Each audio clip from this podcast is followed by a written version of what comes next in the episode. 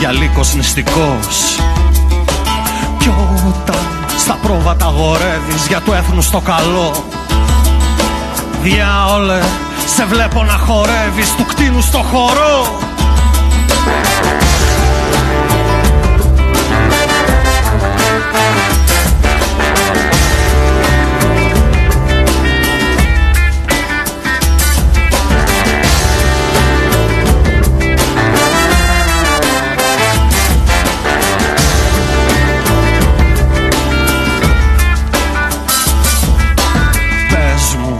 πως γίνεται η αγάπη να ζει απ' τη λέξη εχθρός; Και πως θα βρω τη σωτηρία σκυμμένος και βουβός; Κι αν πάλι αυτό το τραγουδάκι σου μοιάζει ερετικό Διάολε, φύγε από μπροστά μου, μου κρύβεις το Θεό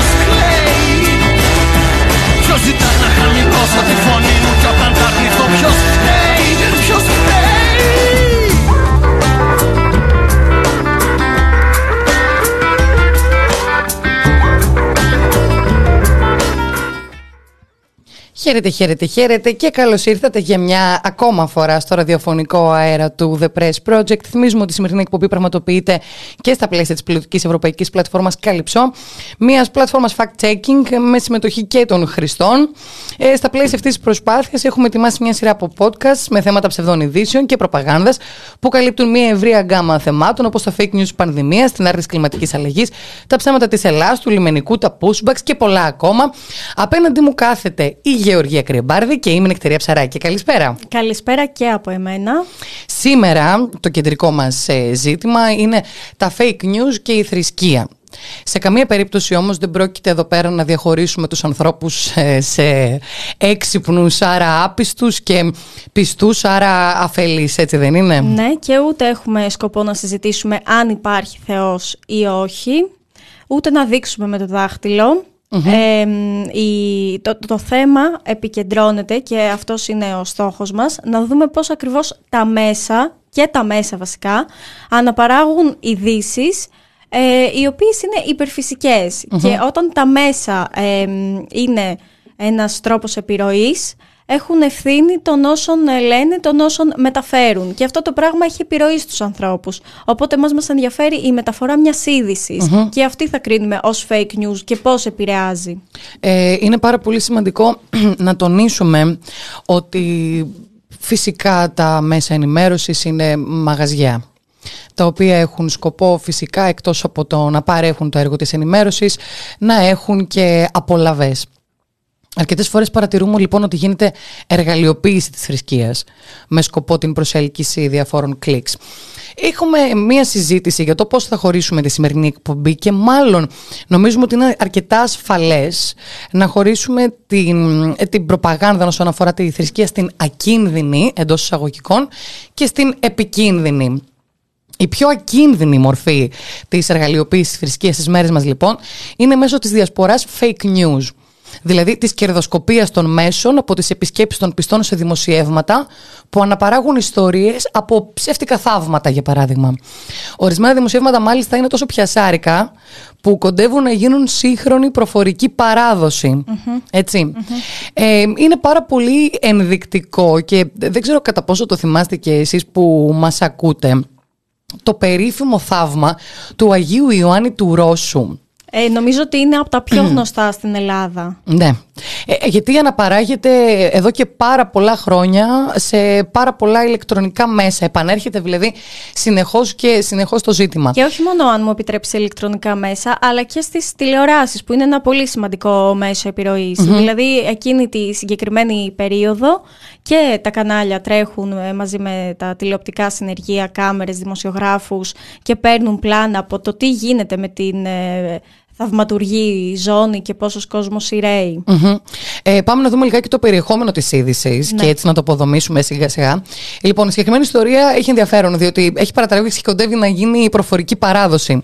Ε, πρόκειται για μια πολύ ενδιαφέρουσα ιστορία με πρωταγωνιστή έναν ανώτερο κρατικό υπάλληλο, έτσι τον γράφουν τα δημοσιεύματα, τον άνθρωπο που βίωσε το θαυμα που ακούει στο όνομα Κωνσταντίνος Πολυχρονίου. Ο κύριος Πολυχρονίου λοιπόν, ε, ο οποίος μετά από 10 χρόνια κατάκητος ε, βρέθηκε μπροστά στη Λάρνακα του Οσίου Ιωάννη Ρώσου, στο Προκόπη Εύβοιας, να κλαίει και να σπαράζει για το καλό που του έτυχε. Τι έγινε λοιπόν; Σύμφωνα με την ιστορία, την οποία αφηγείται ο Κωνσταντίνος Πολυχρονίους στα μέσα την οποία την αναπαράγουν, Βρισκόταν στο νοσοκομείο ο άνθρωπος πολύ κοντά στο θάνατο. Ένα πρωί η γυναίκα του είδε στο όνειρό της ότι στο διπλανό θάλαμο γινόταν επισκεπτήριο γιατρών. Ανάμεσά τους ήταν ένας άγνωστος ξένος γιατρός που δεν τον είχε δει η σύζυγός του. Στο όνειρο της πάντα του λέει: Γιατρέ μου, είστε ξένος. Σας βλέπω για πρώτη φορά στο νοσοκομείο. Σας παρακαλώ στο διπλανό δωμάτιο έχω τον άνδρα μου πάνω από 10 χρόνια παράλυτο. Οι γιατροί μου έχουν πει την αλήθεια, ότι χάνω τον σύντροφό μου. Ελάτε, γιατρέ μου, να τον δείτε, να του δώσετε κουράγιο να μας πείτε κάτι κι εσείς. Περίμενε και θα δω το σύζυγό σου, είπε ο άγνωστος. Ναι, γιατρέ μου, πέστε μου το όνομά σας όμως, σας παρακαλώ. Ιωάννης ο Ρώσος, της απαντά.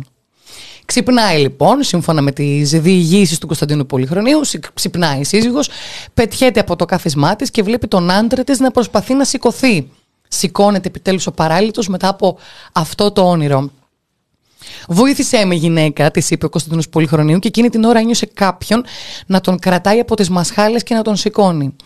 Ο υπεύθυνος γιατρός του τμήματος, ένας πιστός χριστιανός σύμφωνα με την ιστορία, συγκλονίστηκε από τη διήγηση της συζύγου και της είπε: Κύριε Πολυχρονίου, όπως είσαι, μη ζητάς καν να αλλάξεις τις πιτζάμες σου. Φύγετε, πάρτε ταξί, στην είσοδο του νοσοκομείου και πηγαίνετε στο πνευματικό θεραπευτήριο, στην εκκλησία του Αγίου Ιωάννη του Ρώσου, που είναι στην καταπράσινη κοιλάδα του Προκοπίου της Εύβοιας. Ε, αυτή η ιστορία με τον κύριο Πολυχρονίου να τρέχει μετά από χρόνια παράλυτος και να πηγαίνει και να προσκυνά τον Άγιο Ιωάννη του Ρώσο έχει αναπαραχθεί για πάρα πολλά χρόνια σε πάρα πολλά μέσα. Πάμε να δούμε όμως πώς ξεκίνησε. Αρχικά δημοσιεύθηκε για πρώτη φορά το 2013 στο διαφορετικό.gr από κάποιον χρήστη με το όνομα Δημήτρης. Είναι όλα πεζά και λατινικοί χαρακτήρες. Τίτλος «Συγκλονίζει το νέο θαύμα του Αγίου Ιωάννη του Ρώσου» και είναι ακριβώς η ιστορία η οποία σας περιγράψαμε νωρίτερα. Το θέμα είναι ότι η ιστορία αναπαράχθηκε ταχύτατα. Έχουν περάσει 12 χρόνια και συνεχώς έρχεται στην επιφάνεια ξανά και ξανά ως το συγκλονιστικό νέο από τον Όσιο Ιόνι το Ρώσο. Και διαβάζουμε λοιπόν με μια απλή αναζήτηση. Στο Contra News 2017 συγκλονίζει το θαύμα του Ιωάννη του Ρώσου. Ε, μετά ξανά News Bomb 2016 συγκλονίζει το νέο θαύμα του Ιωάννη του Ρώσου. Και μετά συνεχίζει να αναπαράγεται μέχρι και σήμερα σε διάφορες ε, ιστοσελίδες. Ε, το θέμα είναι όμως ότι η ιστορία είναι πάντα copy-paste η ιδια σε δεκάδες sites και το θέμα είναι ότι πλέον βρίσκεται σε επίσημα sites της Ορθοδοξίας που μιλούν για τον βίο και τα θαύματα των Αγίων. Όπως είναι λοιπόν το fake news, έχει μπει σε στήλες που αφορούν, ε, ας πούμε, για παράδειγμα το Εκκλησία Online. Ναι, είναι εντυπωσιακό ότι OK, okay, θα το δούμε στο Εκκλησία Online, αλλά το βλέπουμε και σε μέσα τα οποία έχουν ευρεία Για παράδειγμα, το βλέπουμε στο contranews.gr, το βλέπουμε στο newsbomb.gr. Το βλέπουμε δηλαδή σε μέσα που δεν είναι αυτά καθ' αυτά ε, σχετικά με τη θρησκεία, σε καμία περίπτωση. Αυτό φυσικά συμβαίνει και στα πλαίσια του clickbait, με το να συγκινείς τους πιστούς και να τους προσελκύεις σε δημοσιεύματα που γνωρίζεις ότι μπορεί να τους επηρεάσουν χωρίς να γίνεται και η απαραίτητη διασταύρωση, αν είναι δηλαδή fake news ή όχι. Με αυτόν τον τρόπο το site κερδίζει τα clicks κυριολεκτικά με την εργαλειοποίηση της θρησκείας. Ναι, είναι αυτό που στη δημοσιογραφία, όπως τη σπουδάσαμε, λέμε τα αστεράκια της είδησης και ένα από τα αστεράκια είναι σεξ, βία, ε, κάτι εντυπωσιακό, αίμα, κάτι υπερφυσικό. Είναι όλα αυτά που πουλάνε, να το πούμε έτσι. Ε, αξίζει όμως να αναλύσουμε ε, για ποιο λόγο θεωρούμε ε, ότι εκ προημίου το συγκεκριμένο θαύμα δεν συνέβη. Γιατί θα μπορούσαμε πάρα πολύ εύκολα να υποθέσουμε ότι όντως είναι μια ιστορία η οποία ε, δημοσιεύθηκε πρώτη φορά το 2010 στο διαφορετικό.gr και είναι ένα πραγματικό θαύμα το οποίο χρησιμοποιούν με τα χρόνια επειδή πολύ απλά πούλησε όπως είπες και εσύ τα μέσα. Η πραγματικότητα δεν είναι αυτή.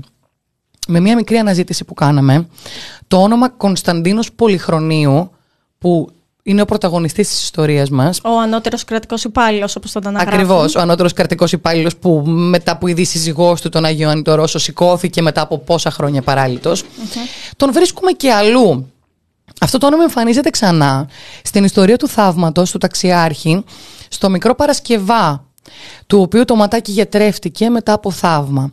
Αυτή τη φορά τον γιατρό που εξέταζε τον μικρό Παρασκευά ονόμαζαν Κωνσταντίνο Πολυχρονίου. Ποιος είσαι στα αλήθεια, Κωνσταντίνο ναι, ναι. Πολυχρονίου; Ναι. Ε, πρόκειται λοιπόν στην ιστορία του ταξιάρχη για ένα γιατρό που διαπίστωσε ότι το ματάκι του Παρασκευά έγιανε λόγω θαύματος και παρότρινε την οικογένεια να ευγνωμονήσει τον Άγιο.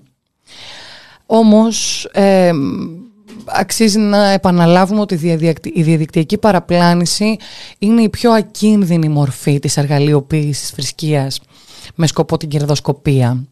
Εκατοντάδες απαταιώνες πλουτίζουν άμεσα από την εκμετάλλευση πιστών που έχουν αναποθέσει την τελευταία τους ελπίδα για την υγεία τους, την τεκνοποίησή τους, την επιτυχία τους, την ψυχολογική τους υγεία στη δύναμη και τη βοήθεια ε, του Θεού. Εγώ είχες, είχες κάνει ένα εκτενές ρεπορτάζ ναι. σχετικά με την Εκκλησία των Αγίων Ισιδόρων που απασχόλησε και πάρα πολύ πρόσφατα τον τύπο και θα μας τα πεις εσύ καλύτερα. Ναι, ε, μιας και αναφέρθηκε, είχα σκοπό να ξεκινήσω λίγο διαφορετικά, ε, ξεκινώντας δηλαδή από το δικό μας ρεπορτάζ για τη δική μας αυτοψία, αλλά μιας και αναφέρθηκε στο θαύμα του παράλυτου, θα πω κι εγώ κάτι σχετικό που ε, ε κάποιο σχετικό θαύμα δηλαδή, ε, που έχει σχέση με τους Αγίους Ε, οι Άγιοι Ισίδωροι είναι ένα εκκλησάκι στο Λικαβιτό. Ε, εκεί πέρα το Λόγο του Θεού ε, μεταφέρει ο Πάτερ Δημήτριος, ε, Δημήτρης Λουπασάκης. Ε, θα αναλύσουμε λίγο αργότερα ποιος είναι, τι κάνει και τι μόνοι μας διαπιστώσαμε. Θέλω όμως να αναφερθώ σε ένα θαύμα πάλι ενός παράλυτου, το οποίο έχει σχέση με τους Αγίους Σιδόρους. Ε, κυκλοφορεί λοιπόν ένα άρθρο ε, εδώ και χρόνια, όπου ισχυρίζεται ότι ο άνδρας φαίνεται να σηκώνεται όρθιος από αναπηρικό καροτσάκι μετά την ευλογία που λαμβάνει από τον, ε, από τον ιερέα Δημήτριο Λουπασάκη. Ναι, πολύ γνωστό είναι. Ναι, ε, θα δώσω φυσικά τα credits. Με το θέμα είχαν ασχοληθεί εκτενώς ε, τα ελληνικά χωάξεις και μπράβο τους. και θα διαβάσω αποσπάσματα από την έρευνα που είχαν κάνει οι συνάδελφοι. Περισσότερες από 10.000 κοινοποιήσεις και πάνω από 1,2 εκατομμύρια προβολές έχει στο facebook το συγκεκριμένο βίντεο. Ε, να πούμε ότι τα πλάνα είναι από τον Ιερό Ναό των Αγίων Ισιδόρων ε, στις 27 Μαρτίου 2022 και δείχνουν έναν άντρα να κάθεται σε αναπηρικό καροτσάκι και να σηκώνεται από αυτό μετά την ευλογία εντός εισαγωγικών που φέρεται να λαμβάνει από τον ιερεα ε, τώρα, να πούμε ότι τα παιδιά στα, στα ελληνικά χώξεις επικοινώνησαν με, τους, με εκπρόσωπο από την Αρχιεπισκοπή και έκαναν τη δική τους έρευνα και έκαναν τη, τη δική τους εξέταση τέλος πάντων, ε, έφτασαν στο συγκεκριμένο άνδρα, πρόκειται για τον Σταύρο Β, έτσι αναφέρεται το αρχικό του επιθέτου του, 42 ετών, ο οποίος διαμένει μόνιμα στην Πτολεμαίδα. Ε, και έκανε στα ελληνικά χώαξ την ακόλουθη δήλωση για το περιστατικό. Έχω σκλήρινση στην καταπλάκα στα τελευταία 8 χρόνια, δεν είμαι ανάπηρος όπως φημολογείται. Έχω κινητικά προβλήματα σε ένα από τα δύο κάτω άκρα και χρησιμοποιώ μπαστούνι για μικρές αποστάσεις. Για τις πιο μεγάλες έχω Έχω βαθιά πίστη στο Θεό και σκέφτηκα να πάω στον ιερέα στου Αγίους Σιδόρους να με βοηθήσει με τον θαυματουργό Τίμιο Σταυρό. Πήγα την περασμένη Κυριακή 27 Μαρτίου. Περίμενα ώρα και κάποια στιγμή με πλησίασε ο ιερέας και κούμπησε τα χέρια του στο κεφάλι μου. Δεν είχε τον, θαυ... τον θαυματουργό Σταυρό μαζί του. Όπως φαίνεται και στο βίντεο, μετά την ευλογία του ιερέα, σηκώθηκα με δυσκολία. Όμως περπάτησα στη συνέχεια με μεγαλύτερη ευκολία από ό,τι πριν και είναι αλήθεια ότι ο ιερέας με ενθάρρυνε. Σε καμία περίπτωση όμως δεν μπορώ να πω ότι αποθεραπεύτηκα. Ε, η σκλήρινση κατά πλάκαση δεν εξαφανίστηκε. Αυτή είναι η αλήθεια. Και ο ίδιος έχει παραθέσει και φωτογραφίες, τις οποίες φαίνεται ότι δεν συνέβη κάποιο θαύμα, αλλά ουσιαστικά στάθηκε δεν περπατησε με τη βοήθεια μπαστούνιου. Ουσιαστικά ο ασθενής παραδέχεται ότι ε, μπορούσα να περπατώ νωρίτερα. Δεν ήταν δηλαδή ότι είχα την αδυναμία να σηκωθώ από την καρέκλα μου, άσχετα πώ παρουσιάστηκε κατόπιν. Σωστά. Ε, και γενικότερα η περίπτωση, ε, έχουμε καταγράψει αρκετές περιπτώσεις, αλλά τώρα θα πάμε κατευθείαν στη, στους Αγίους Σιδόρους. Είναι μια ξεχωριστή περίπτωση, είναι μια κατηγορία μόνη της όλη αυτή η ιστορία που τραβάει χρόνια. Ε, βρίσκεται στο Λικαβιτό το εκκλησάκι, όπως είπαμε. Ε, ο Πάτερ Δημήτριος είναι ο ιερέας του ναού και πριν από 20 χρόνια χειροτονήθηκε από τον Αρχιεπίσκοπο Μακαριστό Χριστόδουλο σε πρεσβύτερος. και σχετική φωτογραφία. Ε, ο Πάτερ Δημήτριος ισχυρίζεται πως κατέχει τον Τίμιο Σταυρό κοιμήλιο από τη θεία Ειρήνη, όπως λέει ο ίδιος, από το 1990. Μάλιστα, να πούμε ότι δηλώνει πως δεν πληρώνεται από την Εκκλησία ή κάτι τέτοιο, μιας και ήταν υπάλληλος στον ΕΛΤΑ. Τώρα, σχετικά με το Σταυρό, ε, έχει πει πως είναι θαυματουργός. Κυκλοφορεί σε sites ε, και όταν λέω σε sites εννοώ από το Εκκλησία Online, όπως είπαμε και νωρίτερα, μέχρι μέσα που δεν έχουν ε, σχέση άμεση με τη θρησκεία, αλλά είναι ε, ευρέως γνωστά. Διάφορα θαύματα, εντός εισαγωγικών, ε, στα οποία έχει προχωρήσει ο Πάτερ Δημήτριος. Διαβάζουμε για παράδειγμα, στάθηκε στα πόδια της με τη χάρη του Τίμιου Σταυρού. Παραπληγικό αγοράκι περπάτησε χωρίς τις πατερίτσες. Ε, κυκλοφορούν κατά βάση φωτογραφίες οι οποίες κάνουν το γύρο του διαδικτύου χωρίς πληροφορίες και ε, βλέποντας για παράδειγμα σε σχέση με τη γυναίκα που σηκώθηκε και έγινε το θαύμα υπάρχει μια φωτογραφία που τη δείχνει να στέκεται όρθια και ενώ την κρατούν Δηλαδή με, με την υποστήριξη ανθρώπων. Δεν την είδαμε δηλαδή να κάνει ξαφνικά ε, στίβο. Ε, και ε, σε σχέση με το συγκεκριμένο περιστατικό, ε, να πούμε ότι. νομίζω το ανέφερα ότι δεν υπάρχει βίντεο, έτσι; Ναι, ναι, ναι. Ωραία. Είναι αρκετά σημαντικό. Ε, επίσης, ο συγκεκριμένος ε, ιερέας λέει συνεχώς στο λόγο του ε, την προσωπική του ιστορία, ότι είχε καρκίνο που τον ταλαιπώρησε στα προεφηβικά του χρόνια, του έδωσε η Θεία Ειρήνη το Σταυρό και εκεί ξεκινάει μία, ας το πούμε, κασέτα, γιατί είναι μόνιμα ο ίδιος λόγος. Ε, κάθε Κυριακή. Κάθε Κυριακή, σωστά, για το πώς έφτασε αυτός ο άνθρωπος να είναι στο ναό.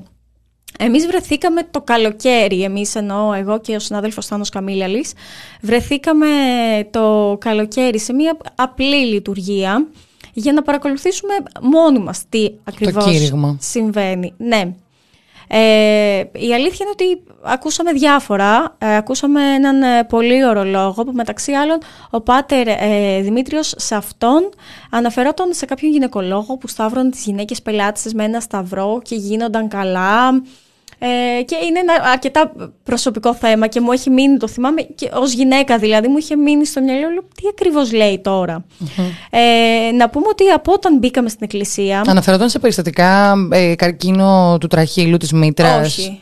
Αλλά... Απλά σε γυναίκες που επισκέπτονταν γυναικολόγο. Και ουσιαστικά τη θεράπευε επειδή είχε. Τη τον... θεράπευε, ναι, αναφερόταν στη γονιμότητα. Α, στη γονιμότητα, στη μάλιστα. Στη γονιμότητα, ναι, ναι, ναι. Ε, από όταν πήγαμε στο ναό, καταλάβαμε ότι το κλίμα ήταν λίγο Ε, αρχικά και έξω από το ναό υπήρχαν ε, πάρα πολλά σημεία που μπορούσες να αγοράσεις ε, κεράκια και διάφορα θαυματουργά, καντιλάκια και διάφορα τέτοια πράγματα. Μπαίνοντας στο ναό είχε πάρα πολύ κόσμο. Μιλάμε για λειτουργίες που γίνονται συνεχώς και σε μια καθημερινή μέρα έχουν πάνω από 100 άτομα.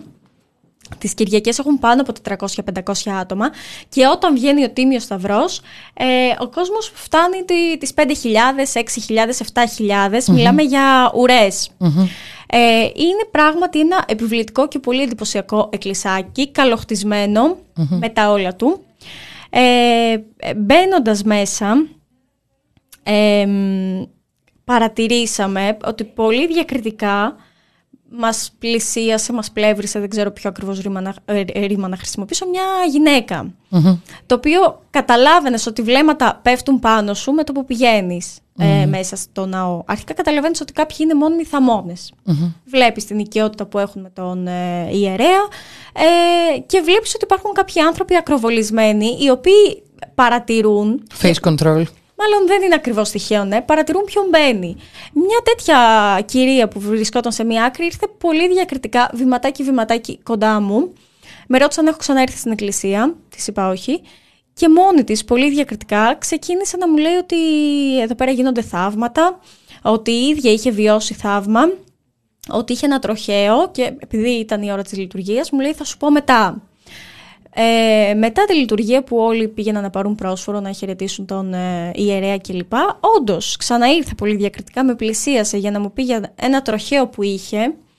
Ε, και μάλιστα είναι περίεργο γιατί κάπως ας το πούμε τα έμπλεξε γιατί μου είπε ότι ήταν θαύμα το ότι κατάφερε να περπατήσει με το, μετά το τροχαίο αλλά μου είπε ότι ήταν πολύ τυχερή γιατί όταν έγινε ε, πήγε στο καλύτερο νοσοκομείο που είχε την καλύτερη βάρδια και τον καλύτερο γιατρό και της είπαν εκεί στο νοσοκομείο ότι είσαι πάρα πολύ τυχερή που έγινε τώρα και είναι αυτός ο γιατρός και πέτυχες σε αυτή τη βάρδια.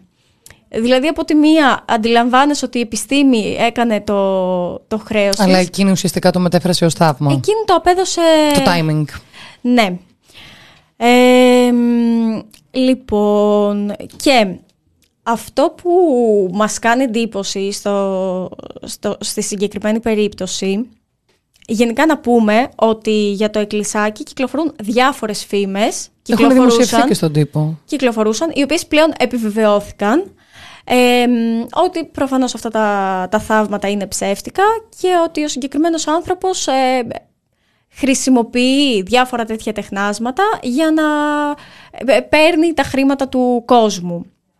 Ε, να πούμε ότι Τα- Πού, πού ακριβώς έχουν δημοσιευθεί; είχε ξεκινήσει στο, στον Sky Μεσσηνίας. Ε, μ, δώσε μου ένα λεπτάκι για να είμαι πολύ συγκεκριμένη. Ε, μ, δώσε μου ένα λεπτάκι. Μπορείς να σχολιάσεις κάτι Ναι. αν θέλεις.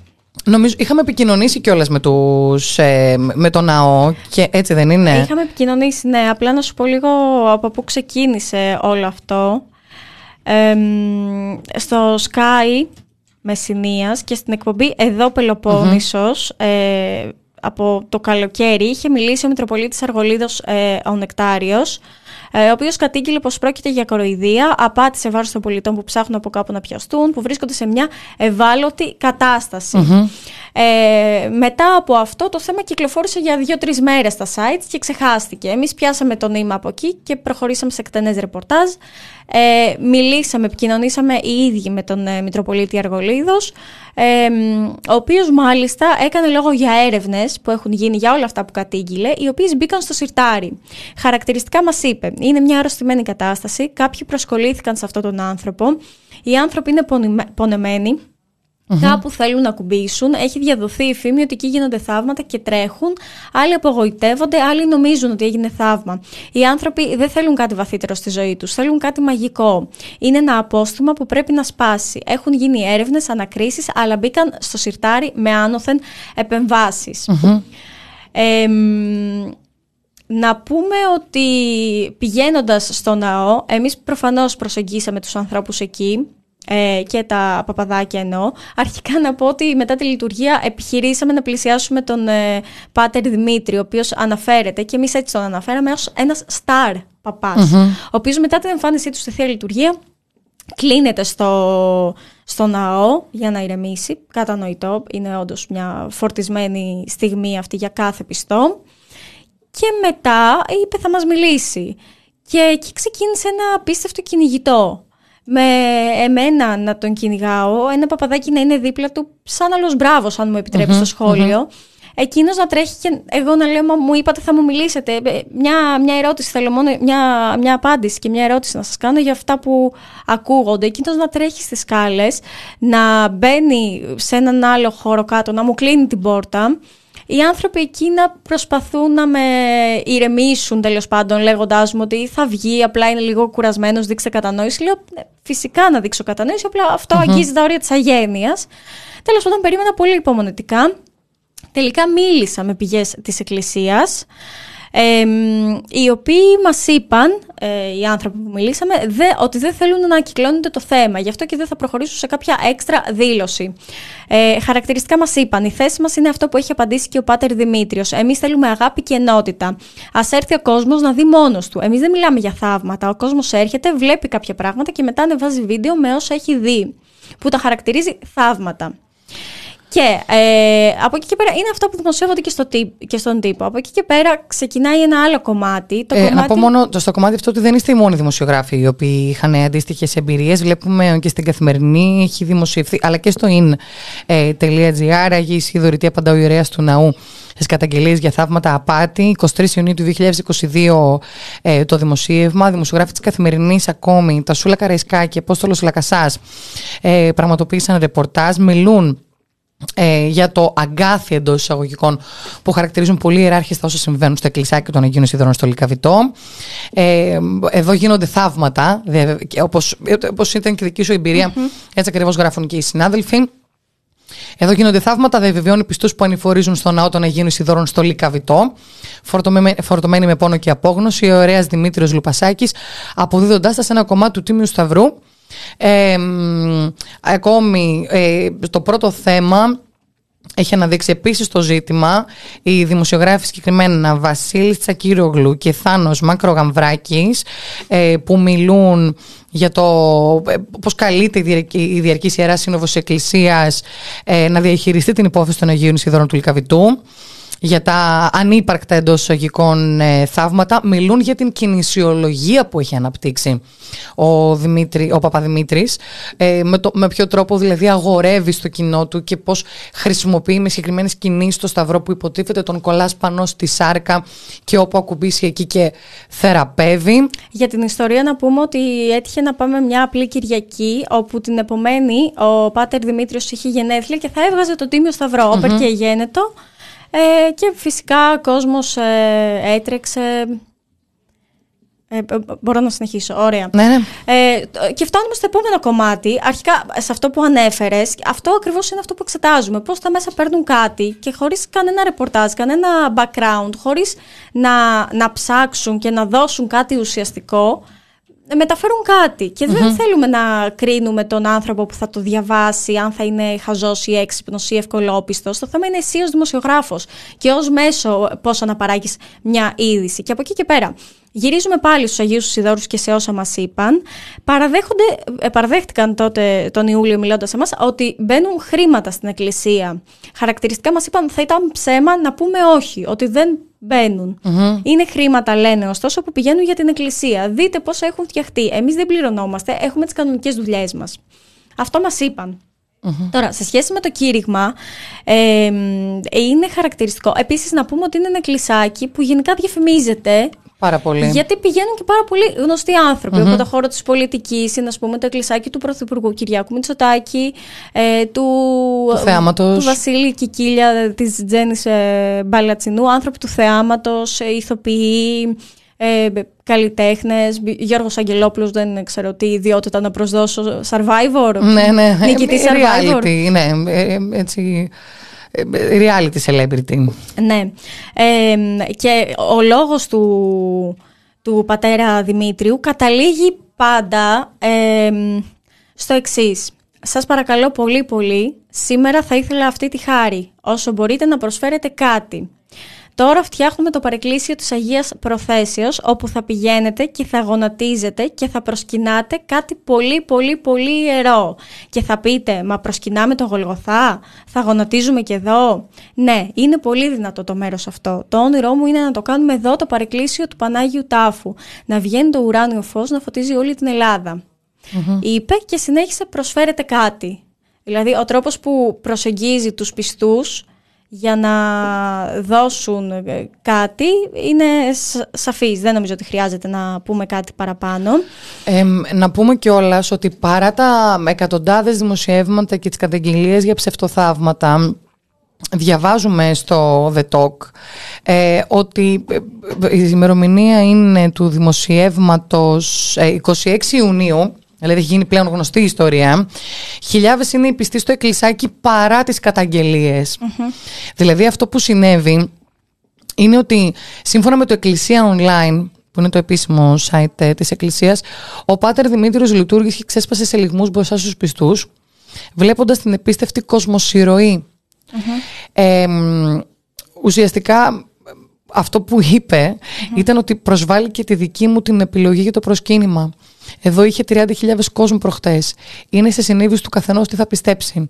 Το μέρος αυτό είναι πολύ ιδιαίτερο ε, για εμένα.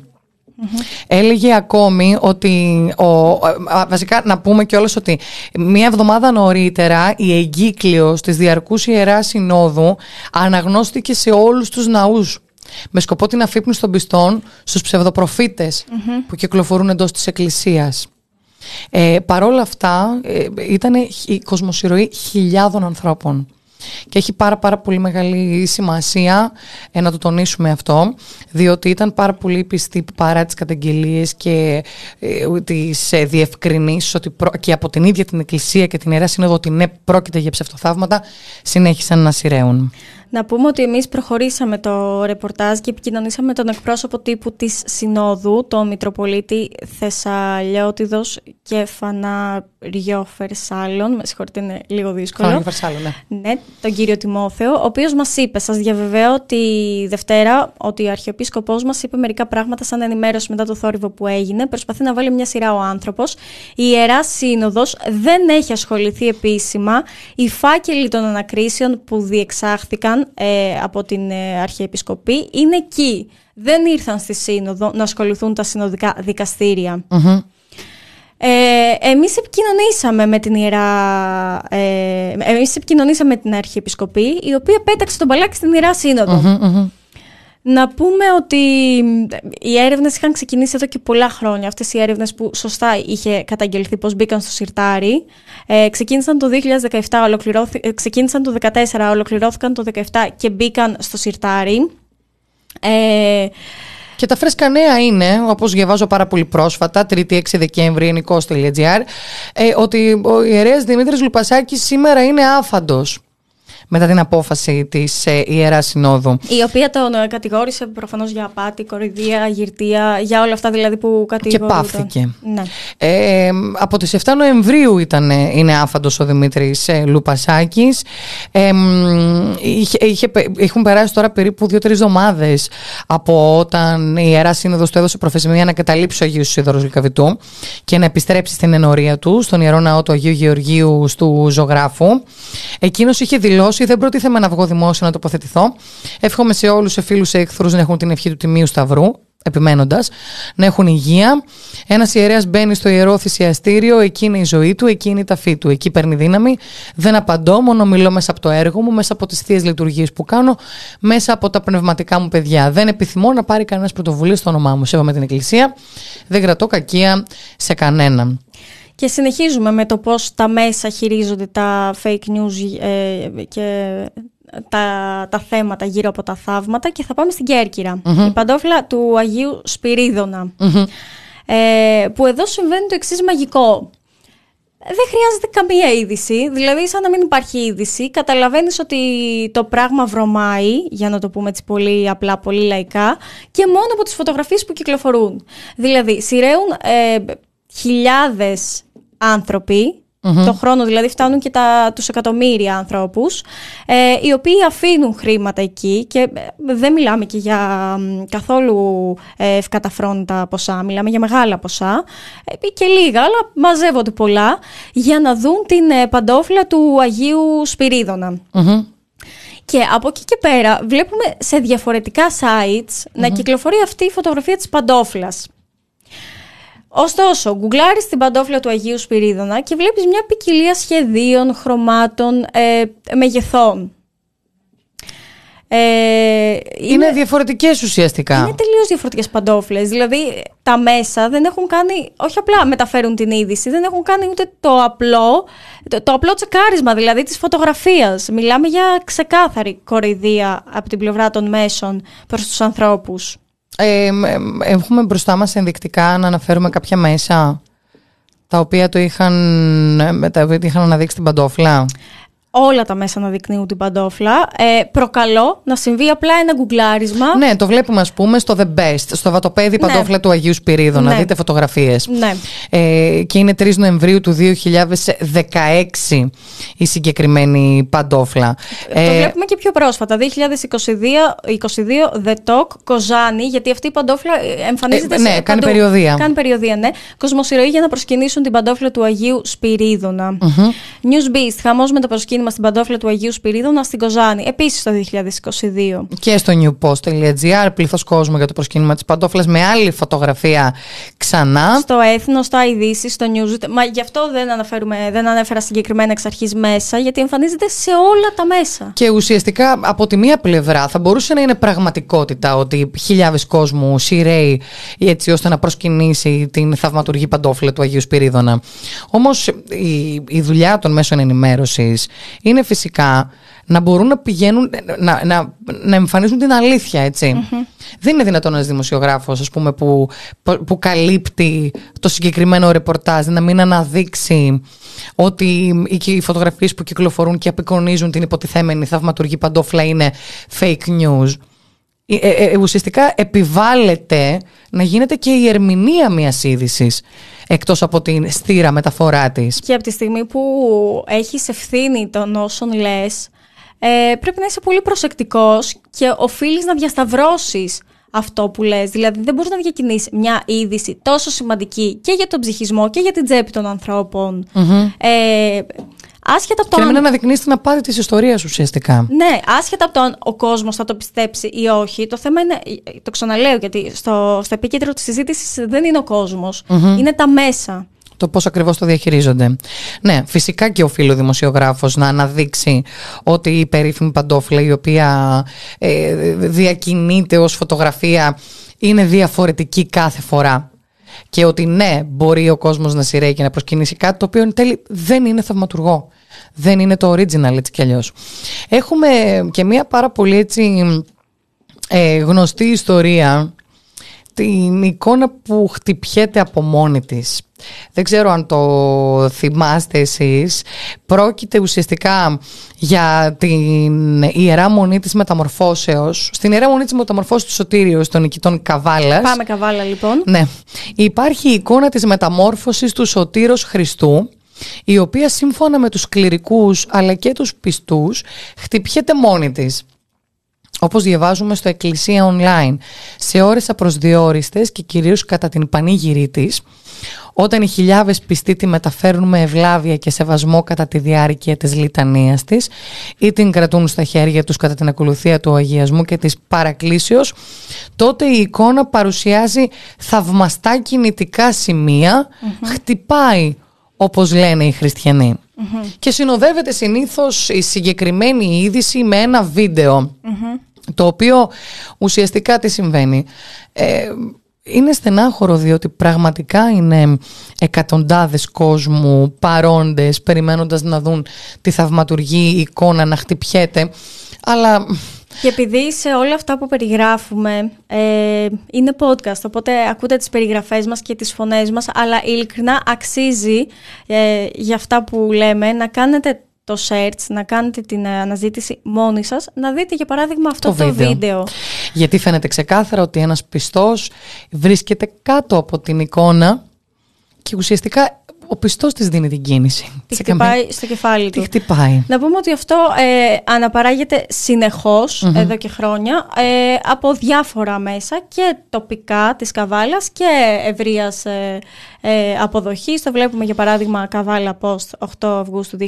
Viral έγινε η εικόνα της μεταμορφώσεως του Σωτήρα που ε, χτυπάει μόνη της σε μοναστήρι της ε, Καβάλας. Το βλέπουμε στο Τι λες τώρα, το βλέπουμε στο liveis.gr, το βλέπουμε Festival. στο διαφορετικό.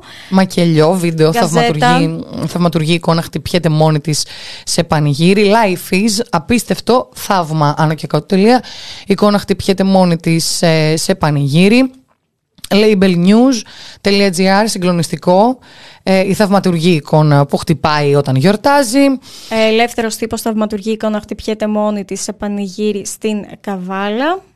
Ε, μ, ακόμη το βλέπουμε να γίνεται και αντικείμενο χλεβασμού και σάτυρας από το Luben TV ε, που αναδεικνύει ουσιαστικά ε, την απάτη της υπόθεσης ε, αναπαράγεται πάρα πολύ συχνά και στα μέσα κοινωνικής ε, δικτύωσης.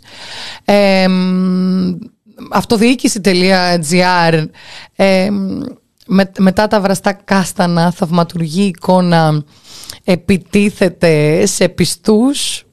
Ε, και σε πάρα, πάρα πολύ γνωστά ε, μέσα.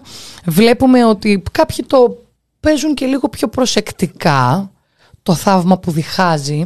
Διαβάζουμε στο reporter.com η εικόνα του Σωτήρος ε, Χριστού που χτυπιέται μόνη της και το βίντεο που δείχνει αυτό ε, βλέπουμε ότι ε, το υιοθετεί ωστόσο το Εκκλησία Online Εντάξει, το Εκκλησία Online ως είναι. πραγματικό θαύμα Ναι.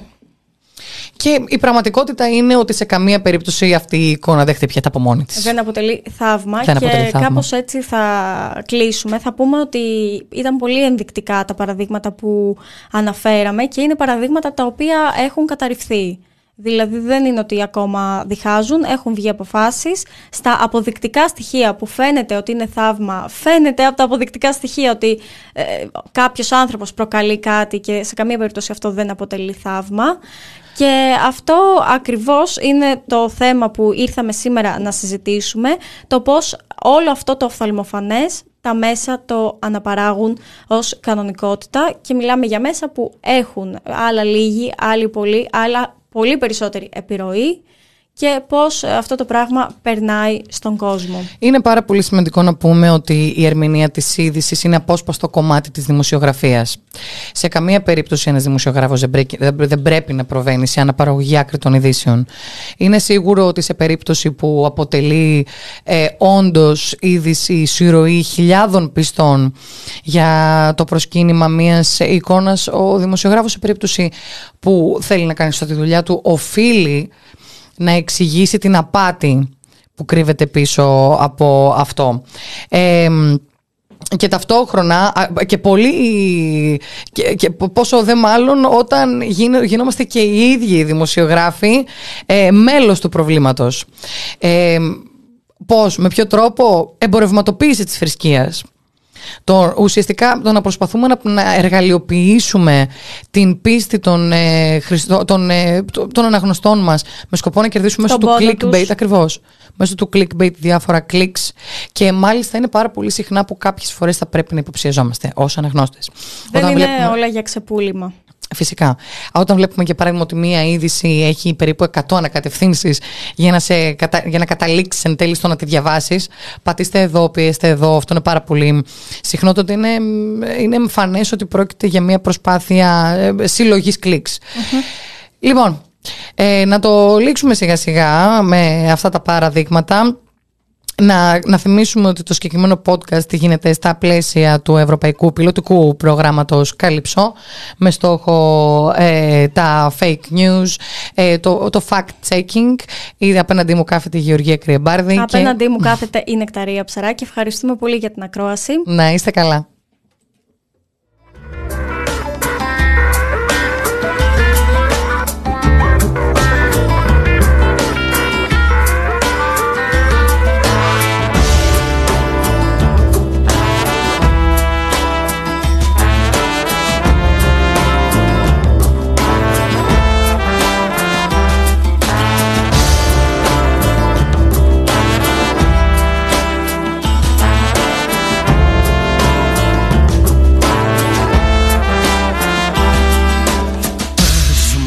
Πώς γίνεται η αγάπη να ζει από τη λέξη εχθρός; Και πώς θα βρω τη σωτηρία σκυμμένος και βουβός; Κι αν πάλι αυτό το τραγουδάκι σου μοιάζει ερετικό Διάολε, φύγε από μπροστά μου, μου κρύβεις το Θεό hey! Ποιος καλύζει το σκοτάδι στην ψυχή μου κι όταν χαίρομαι ποιος